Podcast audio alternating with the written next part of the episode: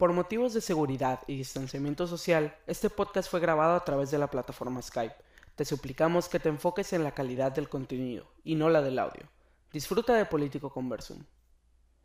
Amantes de la política y de la conversación, bienvenidos a Político Conversum, un podcast dedicado a hablar de la política mexicana, pasado, presente y futuro, escuchando las voces de jóvenes y no tan jóvenes conocedores del tema. El día de hoy es la excepción porque estamos con un invitado diferente. Él es Jonathan Gallegos, eh, un estudiante de universidad, está cursando la carrera de psicología en la UABC. Y hoy decidí traer a este invitado porque hace un contraste a los otros invitados que hemos tenido en este podcast. Primero te quiero preguntar cómo estás el día de hoy, Jonathan. Eh, muy bien, muy bien. Gracias por invitarme. ¿Tú cómo estás?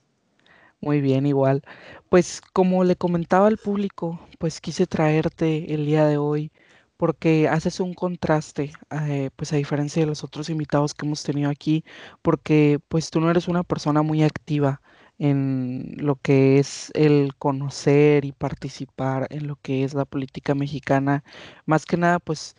el informarte mucho acerca de los candidatos, este, ya sea municipales o estatales, e incluso federales, eres una persona que como que decide pasar un poco el tema y no juzgo, todos decidimos cómo participar o no y al final yo creo que tú haces lo que importa que es informarte sobre un poco quiénes son los candidatos que valen la pena y votar que hasta donde yo sé, pues es lo que has hecho en las elecciones que se te ha permitido votar.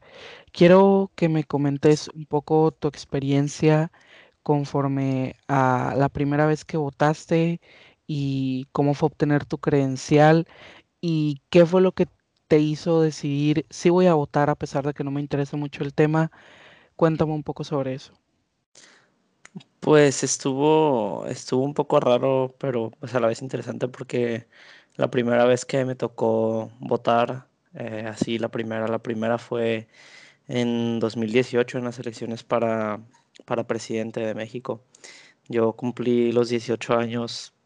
pues, o sea, a finales de 2017 y me tocó pues sacar mi credencial y, y pues estaba muy fuerte todo el tema de,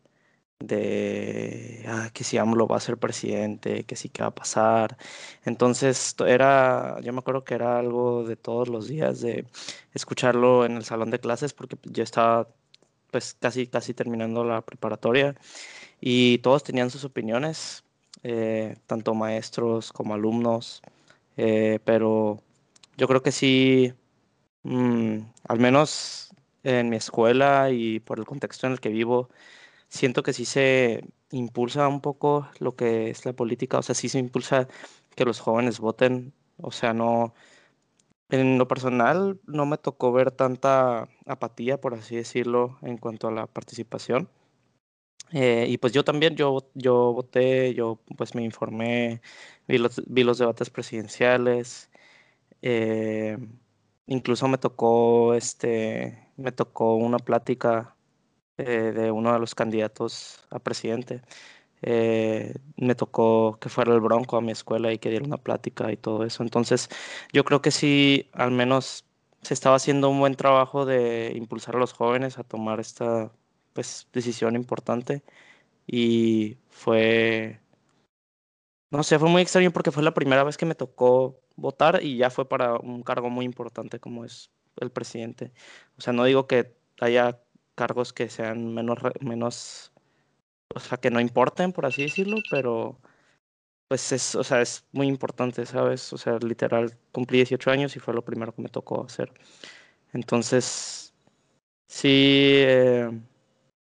pues fue muy, fue muy extraño, pero a la vez, pues fue una experiencia que ya me fue como orientando hacia mis opiniones actuales que tengo sobre la política mexicana, porque fue la primera vez que me tocó vivir personalmente como pues investigar a los políticos, ver qué es lo que hacen, ver qué es lo que comentan, sus propuestas. Y obviamente pues me ha tocado vivir pues lo que es como que ah, pues el presidente que, que, pues que escogieron cuando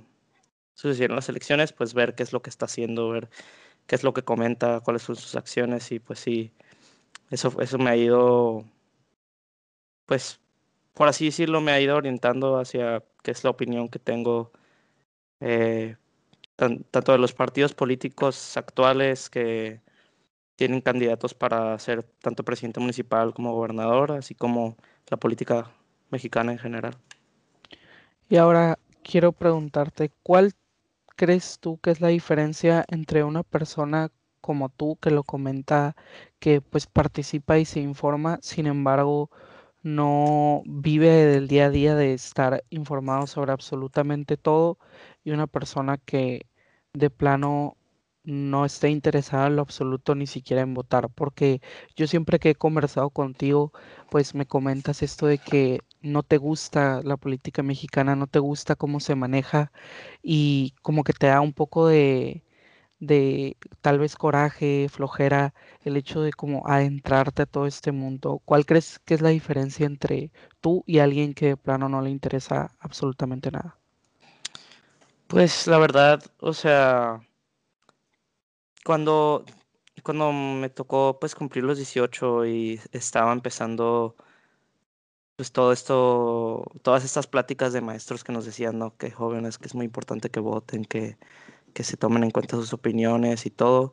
eh, pues yo pues estaba de acuerdo con eso, pero pues a lo largo de los años y hablando con muchas personas y viviendo muchas experiencias me doy cuenta que o sea, no, estoy diciendo que no sea importante votar o participar o informarse, sino que hay personas que tienen otras prioridades. Básicamente, pues, o sea, me refiero a que hay personas que simplemente ya no confían en sus gobernantes y, pues, de hecho, me atrevería a decir que una gran cantidad de personas en México simplemente ya, ya no confían en, en las personas a las que escogen. Este, porque incluso aunque haya un candidato que se que esté muy afín a tus ideales, tanto políticos como personales o, pues, a, tu, a tu ideología en general, y que tú piensas que va a hacer una cosa y que va a cumplir lo que está proponiendo, que va a ver por el bien del país o por el bien de tu comunidad o lo que sea, pues al final la realidad casi siempre termina siendo otra. O sea, yo pues, básicamente estoy muy desilusionado con el sistema, estoy muy inconforme. Eh, yo creo que, o sea, tal vez, o sea, obviamente no estoy hablando, no estoy hablando como si fuera un experto ni nada, porque pues no lo soy, pero al menos la por lo que he vivido, por lo que he escuchado, por lo que me toca ver en noticias siempre, eh, básicamente parece ser que las personas que entran en la política lo hacen por beneficios personales, no por tener una, un interés activo en mejorar la vida pues, de los mexicanos. Eh, incluso las personas que llegan al poder eh, haciendo alusión a que quieren terminar con esta corrupción y que quieren cambiar el país, pues luego ves que no es tanto el caso, simplemente es una estrategia para llegar a donde a donde quieren. Por ejemplo, eh, es un ejemplo de eso es cómo fue cambiando el discurso poco a poco de nuestro presidente Andrés Manuel de sobre la corrupción, cómo poco a poco fue cambiando su propia política sobre la tolerancia a la corrupción y ah, cómo empezó siendo un candidato que veía por el bien del pueblo, que veía por los intereses de todos, que según, según él quería terminar con la corrupción en México, que estaba en contra de la mafia del poder y, ahora lo ves, pues básicamente aliándose de esas personas que él tanto que él tanto lo recriminaba y simplemente cómo fue cambiando sus pues sus propias políticas en, contra de ellos. O sea, antes eh, básicamente él, él mencionaba que iba a haber nada de tolerancia para la gente que era corrupta y pues ahora ves a esas mismas personas sobre las que él hablaba trabajando con él, que no les pasa nada, eh, ves a todos los políticos que, que simplemente después de tantas, tantos actos de corrupción, a lo mucho les dan una palmadita, o sea, no sé, me parece como algo muy insultante para todas las personas que votan y que participan, que luego los políticos hacen lo que ellos quieran y no les sucede nada. Entonces yo sí comprendo, o sea, eh, yo sí, o sea, sigo votando, sigo informándome, pero la verdad yo ya tengo muy pocas esperanzas de que mi voto en sí pueda cambiar algo. La verdad yo no siento eso. Yo no sé, o sea, tengo el pensamiento de que si mi voto individual importara demasiado, en realidad, pues no sé, no, no, el gobierno realmente no me dejaría hacerlo. No sé, yo, yo ya siento que eh, si bien me estoy expresando al votar y estoy haciendo ver mi opinión, eh, ya que vaya a suceder algo con ese voto, que vaya, vayan a cambiar las cosas, ya es otra historia completamente diferente. Sí, como lo comentas, la política mexicana, pues poco a poco, incluso desde sus inicios, ha sido el velar por los intereses personales y no por los del pueblo. Y pues siempre se ha tenido el discurso sobre el ayudar y el hacer un cambio y el salir del hoyo, este, cambiar las cosas, pero al final pues siempre termina siendo lo mismo y no, no vamos a negar que siempre hay un avance porque recursos hay, dinero hay y es imposible que no lo haya, pero el avance que se podría dar con todas las administraciones, desde federales, estatales y municipales, pues debería ser otro. Y como tú lo comentas, pues el pueblo está cansado y yo creo en lo personal que va a llegar un punto en el que las cosas van a tener que cambiar, que va a haber un punto de quiebre entre el pueblo y el Estado. Y pues algo va a tener que pasar porque como tú lo comentas, la corrupción no se ha castigado. En el caso de Andrés Manuel, pues él dijo que iba a castigar a los corruptos y no se ha castigado más que a las personas que casualmente le dieron la espalda en esto que fue la cuarta transformación.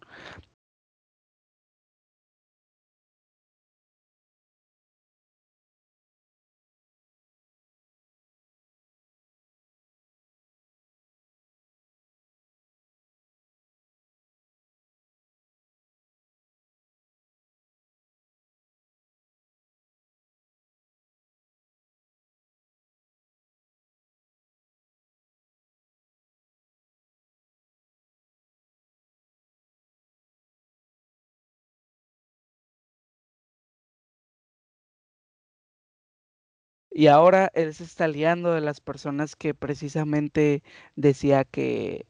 pues eran corruptas, que estaban en el poder porque pues solo querían poder. Ahora, ¿tú qué crees que podamos hacer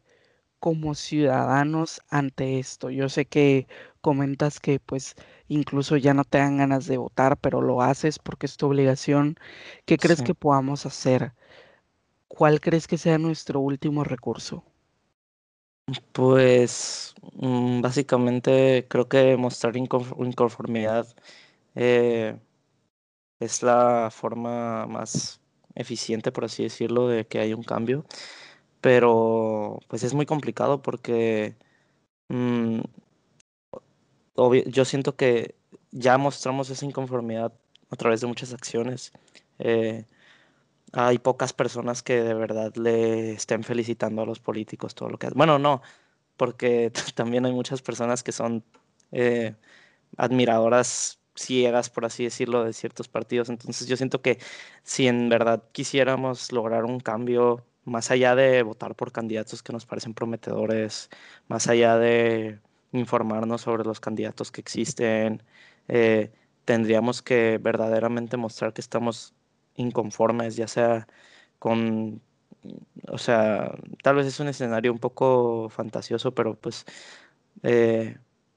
con manifestaciones masivas, o sea, por ejemplo, lo que está sucediendo ahorita en Colombia es un, es, pues, o sea, nos demuestra que eh, la gente va a escuchar y va a poner atención si hay un un movimiento masivo de parte de los ciudadanos. O sea, esto ya es un tema que está pues en vista internacional, o sea, y eso es por, precisamente porque las personas no se quedaron calladas, no simplemente aceptaron las reformas que se les impusieron. Eh, más, más allá de votar por, una, por un candidato que no sabes ni lo que va a hacer y, no, y en realidad no sabes eh, qué tanto está viendo por el interés de las personas y qué tanto está viendo por el interés de su partido, yo creo que pues la forma más eh, eficiente sería eso. Pero pues ahí como tú mencionas, simplemente es cuestión de que lleguemos a un punto de quiebre, o sea, qué es lo que tiene que pasar para que las personas digan ya es suficiente, ya no queremos más de lo mismo. Porque cada, no sé, cada semana salen noticias que te hacen cuestionar, bueno, pues, o sea, ¿qué, clase de gobierno tenemos? O sea, ¿qué, qué tan ineficiente tiene que llegar a ser para que de verdad busquemos un cambio? Sí, como tú lo comentas, el salir a las calles, el expresarse y pues el ver la posible represión que, que explotaría en el caso de que pues la ciudadanía realmente pues salga pues como como lo fue más o menos en el año 2012 con Enrique Peña Nieto en su primer día de gobierno, que las cosas se pusieron bastante duras, pero pues seguir haciendo eso, este, y obviamente eso costaría incluso vidas, este, lo estamos viendo en Colombia, se están perdiendo vidas, eh, pero creo que lo que queda es alzar la voz, este, votar e incluso buscar un cambio en uno mismo, porque a veces le exigimos a nuestros gobernantes que no haya corrupción y nosotros mismos fomentamos la corrupción en nuestro día a día. Entonces, pues intentar ser mejores ciudadanos y el exigir lo que pues nos toca, que es una buena política y buenos gobernantes, porque creo que lo que todos queremos ver es que el país progrese y esto no se va a poder hasta que no se solucionen problemas como la corrupción, este, eh, y todos estos casos específicos de, pues, abuso de poder y al final, pues, todo está en, en manos de, de aquellos que tengan el poder, pero pues como ciudadanos nosotros somos pues los jefes de esas personas. Te agradezco Jonathan que hayas venido el día de hoy un poco improvisado, pero valoro mucho tus opiniones y muchas gracias por venir. Mm, gracias a ti por invitarme, este lo disfruté mucho. Espero que tengas un buen día. Igualmente. Pues bueno, no sabemos cuál va a ser el próximo episodio de Político Conversum. No sabemos si este proyecto va a sobrevivir, pero espero que sí. Y en el caso de que así sea, nos vemos en el siguiente episodio.